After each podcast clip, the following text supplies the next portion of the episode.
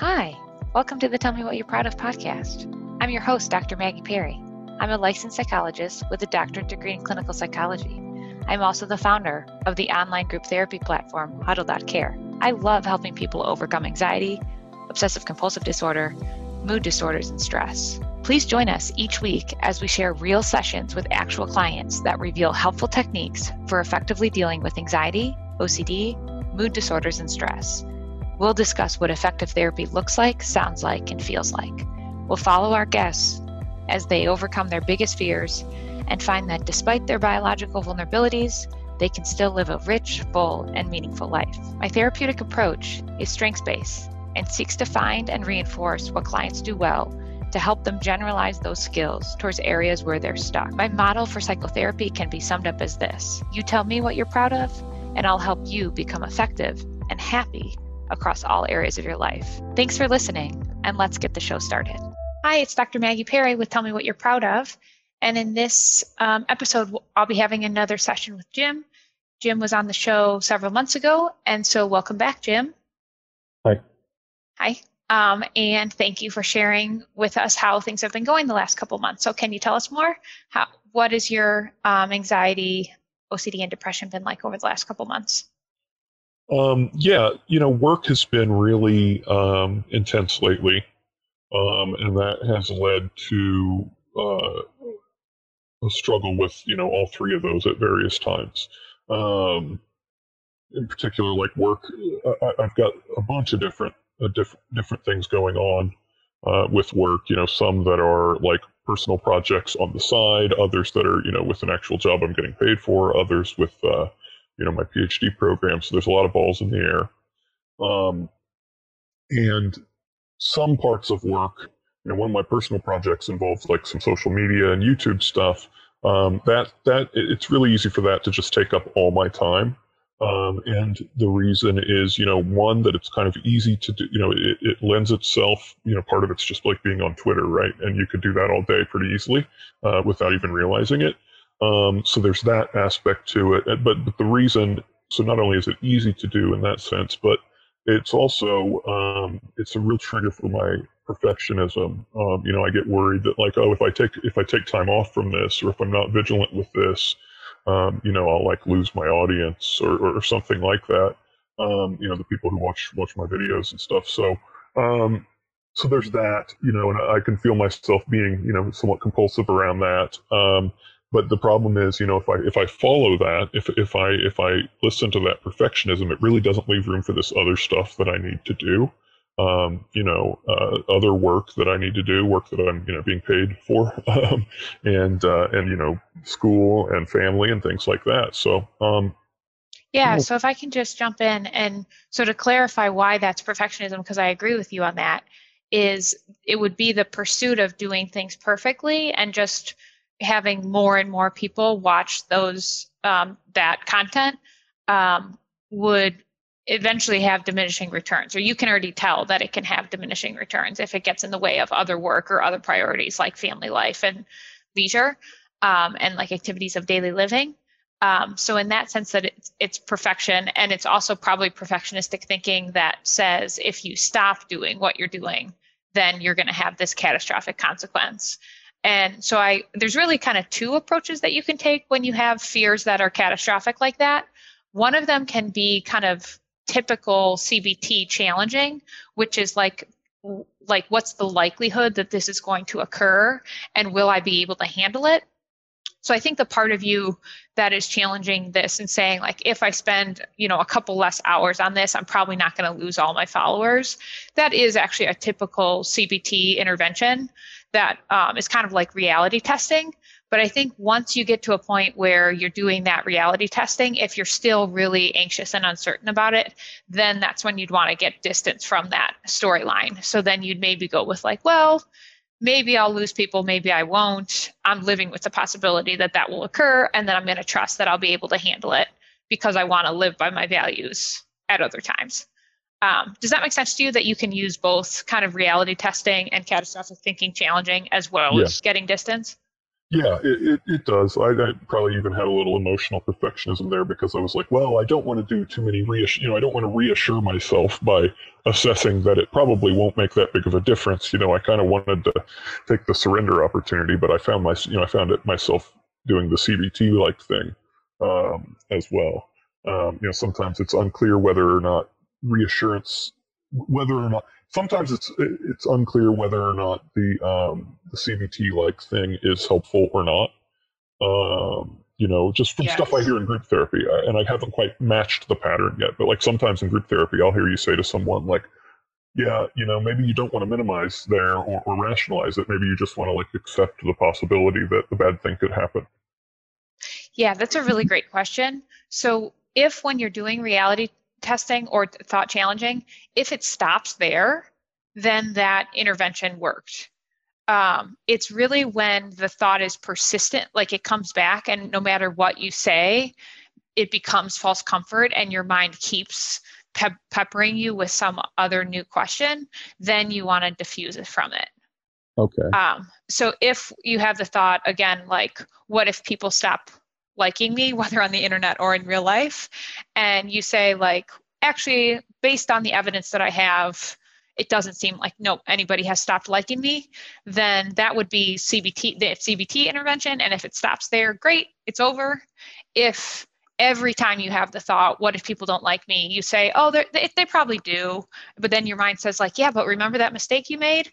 Oh, it's probably fine no remember that other thing you did oh you made that other mistake. Like if it if it starts going back and forth in a way that we'd call like worried voice and false comfort then we want to get above it eh, and use um, wise mind to observe and defuse. Okay. and by defuse we mean like get distance from that those thoughts and see those thoughts just as thoughts. Okay. Yeah it makes a lot of sense actually and i think i'm in the cb like i think i'm firmly in the cbt category because once i think that and think, you know, I want to do these other things I value. You know, I want to spend, you know, I want to have a date night or I want to, you know, spend some time working on this other thing.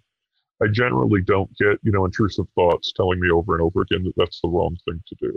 Like as long as I'm approaching one some one value or another, then the noise from the perfectionism and the other values tend to tend to um, die down a little bit.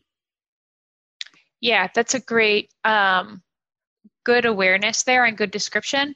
I think that there's, um, for some people, different content areas act differently. So yeah. potentially when it as it relates to social anxiety or to work anxiety, you might be able to use CBT challenging, but when it comes to some something that's more intrusive, then you might have to use defusion. And all of that can coexist in the same person. So thanks for that example. Yeah, for sure. Um, can you tell us more about what's been happening for you for the last couple months? Yeah, I think um, you know. Uh, well, one of the others that is more more um, like the second kind of content that you were talking about, a little more pervasive in things, is uh, is um, financial stuff. Um, so you know, one of the jobs that I was doing, like the the time kind of expired on that. Just due to, to the fact that like you know they were going to hire somebody more full time to do it, and I was part time. Um, and so that's kind of put me in a situation where you know I'm thinking about I'm having financial anxiety, uh, you know, somewhat frequently, um, and well beyond you know sort of uh, what's rational in, in certain way.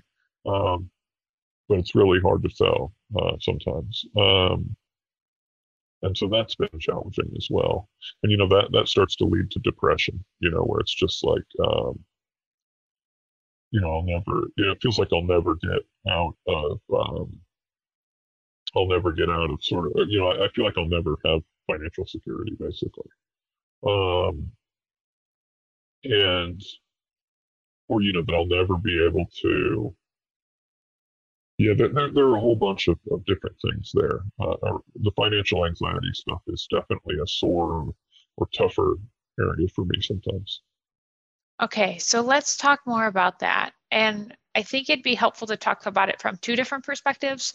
So, one perspective is kind of signal versus noise in identifying where do you have problems to solve versus where do you have uncertainty and worry.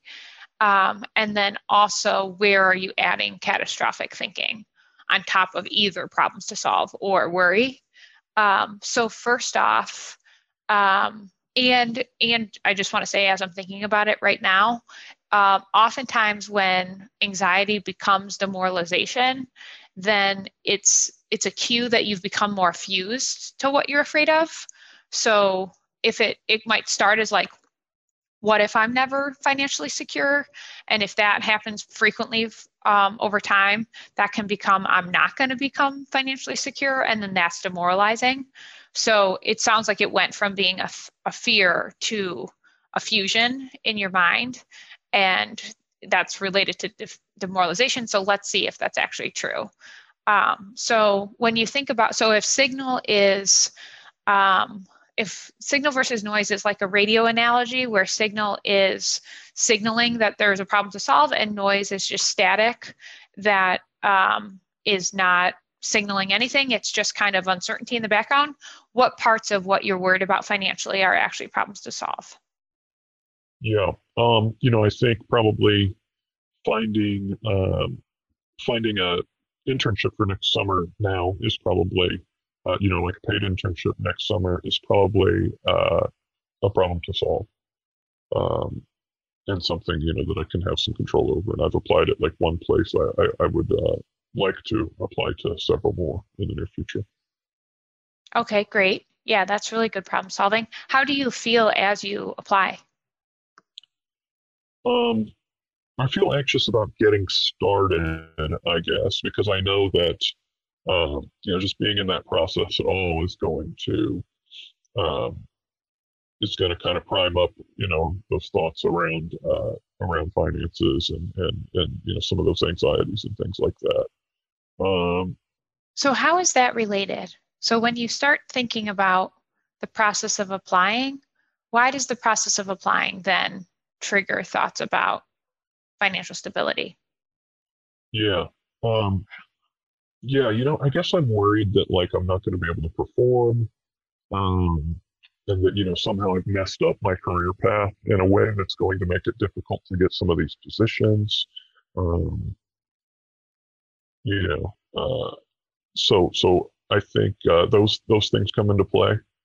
Um, you know, I get yeah, I kind of get demoralized around around that kind of stuff. Like it's been harder for me to. It was kind of hard for me to get certain positions compared to what it had been before. Um, the the kind of kind of the last time that I tried. And, you know, so I wound up working for um, you know kind of smaller companies and and things like that. Um, whereas you know it used to be a lot easier to get offers from big companies. It felt like. Um, but then I never went to you know I, I never I never um, I never worked at I only worked at a couple of big companies for like summer internships. So it feels like maybe I missed out on playing a certain game correctly where you're supposed to kind of ladder up each of those over the summer or something. You know from summer to summer i mean. And how do you feel when you start to think like that? Like when you're sitting down to maybe start typing into an application and your mind starts going to like all the mistakes you potentially made um, like how do you feel and how do you relate to that experience? I definitely feel kind of scared um, you know, it's hard for me to acknowledge fear. I think I've said that before, but scared, um, you know, that, that, that, you know, I might have actually messed up in this way and that, you know, that I'm, that, that the consequences for it might not be great. And, you know, I think maybe potentially sad that I didn't have, uh, um, maybe some mentorship that, you know, that some other people I know would have had, uh, in that situation from like family or something like that. Um, but mostly, mostly those two feelings are, um, you know, uncomfortable enough for me that I'm only feeling them kind of indirectly. And what I feel instead is kind of like a sense of like panic or anxiety or like a need, basically a need to occupy my mind with something else. Um, you know, I want to get out of it quick and like go do something that will take my mind off of it. Um, what do you f- what do you fear you're going to feel if you don't take your mind off of it if you don't distract yourself? Um, I think I, I kind of fear the self criticism and the kind of loop of um, uh, rumination um, about my past and things like that. But I think I also fear the, the, the feelings of fear and sadness for me are things that you know I I, I, I have been known to avoid um, in the past. So I, would imagine that's there as well. Um, okay. I haven't really shown up with a curious mind to this process um, yet. Great, that's actually the direction I was going to head. So if you were going to show up to a, with a curious mind to this process of applying, what like what would that be like? Yeah. Um, yeah, I think I would just kind of be like, okay, you know, I'm gonna I'm gonna check. I'm gonna, you know, maybe I would schedule it in advance, like, hey, you know, tomorrow, and I might actually do that at the end of this. You know, tomorrow at um, at two when I'm finished up with, you know, the, the, these tests that I need to do. Maybe I'll, um, you know, because I've already got my resume ready. Basically, I've I've done most of the prerequisite steps but I, I, I, would schedule a time to show up to do it and then just show up with the attitude of like, well, you know, this is an experiment um, more than anything. You know, it, it will get something off my to-do list, but it's also an experiment. And what I sh- what I can do here is um, see what kinds of things show up. Um, you know, what kind of thoughts do I have? What kind of feelings do I have? Um, and um, and kind of try to be present instead of instead of thinking about the past or the future, uh, or, or, you know, just just try to focus on the present and see which way my mind wants to go in terms of the past or the future. Because I know that it's not a very present focused process for me uh, when I go to apply for these jobs. You know, I'm usually either in the future or the past. Um, so I think, yeah, just showing up and being ready, and, and, you know, maybe even writing out some thoughts. Like if I if I get you know if I go down a rabbit hole, maybe write out some of the worries that I'm having. Might be a good exercise. What kind of worries do you anticipate that you'd have? Well, I know that it would be like a, the what if spiral. Like you know, this this big long set of what ifs are kind of in the back of my head, and uh, often, if I write those down, they're a lot less scary uh, because there are so many of them, and they're coming so fast that like you never really kind of say one, look at it and go, okay, and, and, then move on to the next one. They're just kind of all repeating themselves. You know, it feels like, so like, what if I, you know, what if I don't get an internship next summer? What if I, you know, I can't pay my rent next summer? What if, what if, you know, all these kind of things. And I think writing them out will help get them out of my head and on the paper. That way I can actually be like, okay, you know, there's, there's, there's, yeah, you know, like when there's a crowd of, of, of worries in your head, you know, the crowd seems bigger than the sum of its individual parts, I feel like. Like usually it feels like when I lay them out on paper, it's like, okay, well, you know, looking at each one of these things, especially the ones that are more, you know, towards the end where it's like, you know, these really these really catastrophic things I'm fearing, you know, don't seem particularly likely. Um, so yeah, at, at, the same time though, um, I really like the technique that you're describing, which is a defusion technique rather than you know, if you had the thought, what if I can't pay my rent next year? And you, I guess your mind could easily go into like, yeah, how do we know? Because you really kind of can have certainty about that. Mm-hmm. Um, so it's it's better to just kind of treat that's like that's a thought that shows up when you're doing something challenging and as long as it's not conscious to you it's just giving your body stress but as soon as you bring it into consciousness like you you write it down and get it outside of your mind then it's easier to just see like oh yeah that's a possibility just like um, me and all my loved ones might die it is also um, a possibility and in fact actually something that will occur but we're all uncertain about when that will occur. Right right. Yeah i think that would be good. And then in addition to that i might even you know have a conversation with my wife about it as well. Um, you know, she doesn't get too anxious when we discuss these kind of things because she, I think, believes in me a good deal. So, uh, so uh, you know, I can kind of have a conversation with her about it without, you know, putting too much of a burden on her and, and worrying her needlessly.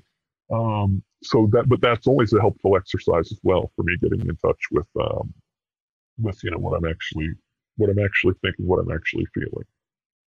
It's, yeah, And I want to comment too, just because some people um, that listen also have OCD and like kind of struggle with when do I talk to my partner about what I'm anxious about. And I like what you're describing that I assume is like talking to her will be helping you understand what you're thinking and feeling and helping you go towards the fear that you're having. Where um, if under the same conditions you were like seeking out reassurance from her for her to tell you that everything was going to be okay um, regardless of what actions that you took then that would like undermine your confidence. Yeah. Yeah I, I think what it is is i've got confidence now in the process of like getting it out of my head and either on the paper or into a conversation is like a useful thing um, for me to do. Um, and, and the, yeah, you know, I've, I've got kind of experiential confidence around that. So it's mm-hmm. not, I don't think it's a crutch because, you know, I don't even do it. It's definitely not my default state. Like, like, you know, it wasn't until we started having this conversation now that I realized, like, you know, I've been kind of pushing all of these issues to the side, not really confronting them with my brain. You know, I've been I've been confronting them with avoidance and, and, and things like that. Yeah, all of that makes sense. When your tendency, rather than to be preoccupied and to seek reassurance and checking, when your tendency is avoidance, then bringing the pattern into light in any kind of capacity, specifically the way that we're talking about it, and then also through like writing it out or through talking it out. Um, are all really great ways to cope. So in general, though, you're saying basically you're, um, or like to summarize what you're saying, you're going to pick a time to do the task. You're going to be mindful during the task, noticing that your mind is going to want to go to the past or to the future. And in the past, it would be ruminating about the mistakes that you've made. In the future, it would be like um, catastrophizing the ways that things might not work out in the future. And in both cases, those are just thoughts. They're not predictions or facts or uh, messages to you. It, they're just the types of thoughts that show up when you're doing something challenging in the present moment and then you're also in the present moment going to work to get distance from any other intrusions you have by like writing them out. Um, yeah. And i think it might actually be really helpful to treat it like giving a presentation in class in the sense of like sticking exactly to the time. Like because i realize that what i'm having now like the reason you know i didn't do this today already is because i have anticipatory anxiety about some of the negative thoughts and stuff that i might have you know? In other words like just like giving a speech before class like there is this dread of doing the thing. Um, but since this isn't giving a speech in front of class which is to say you know since i haven't committed to it with a bunch of people who are going to hold me accountable um, you know it's easy for me to just push it off. So i think if i treat it like that like one of the big things that helped me be able to give talks in class and things like that a lot better was in the 10 minutes beforehand like don't look at my phone and distract myself, like be there for the anxiety. Um, so I wonder if, you know, and like I'll get up tomorrow, I'll have my, you know, my couple of classes, and then I'll have this thing that I'm going to do it too.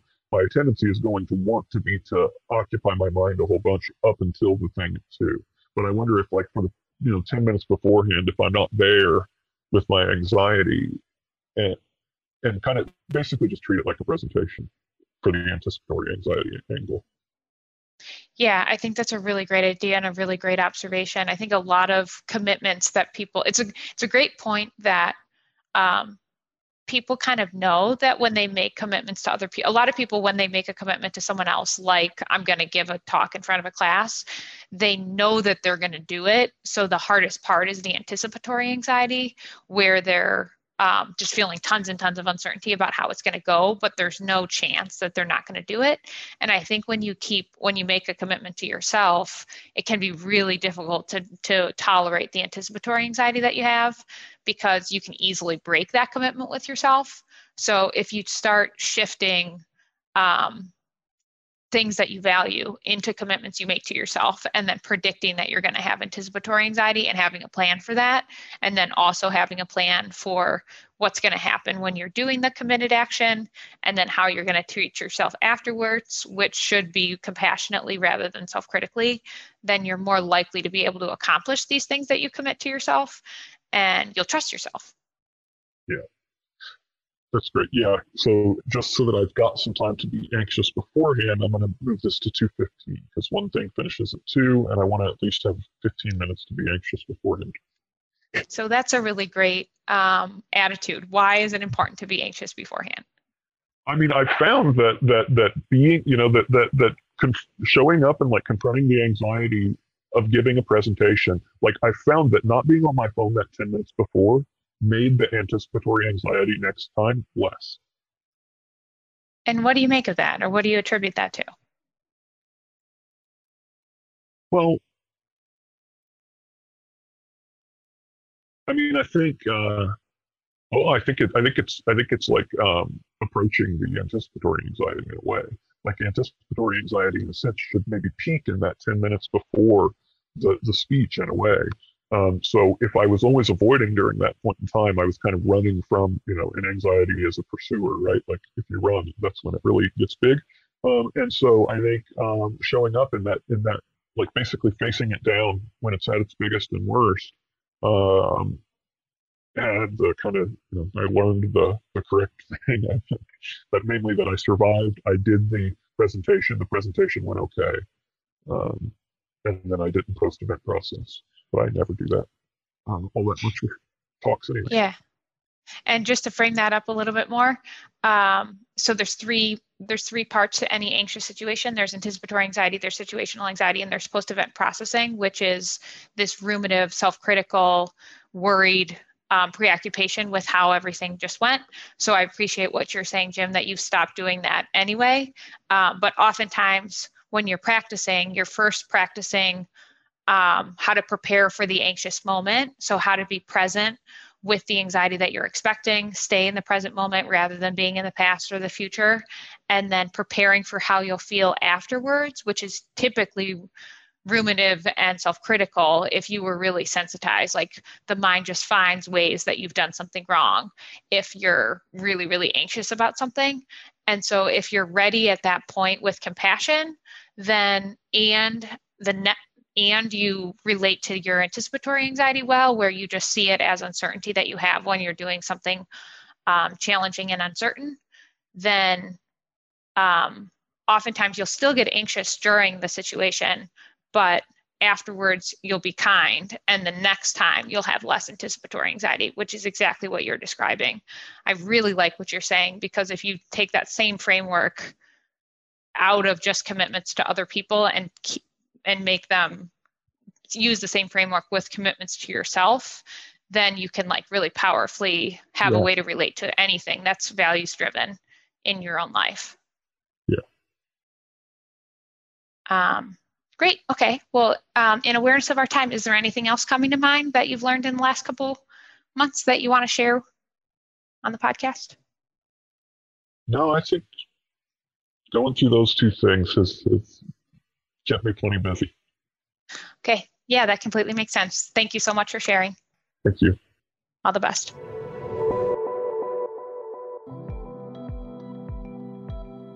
Thank you so much for listening.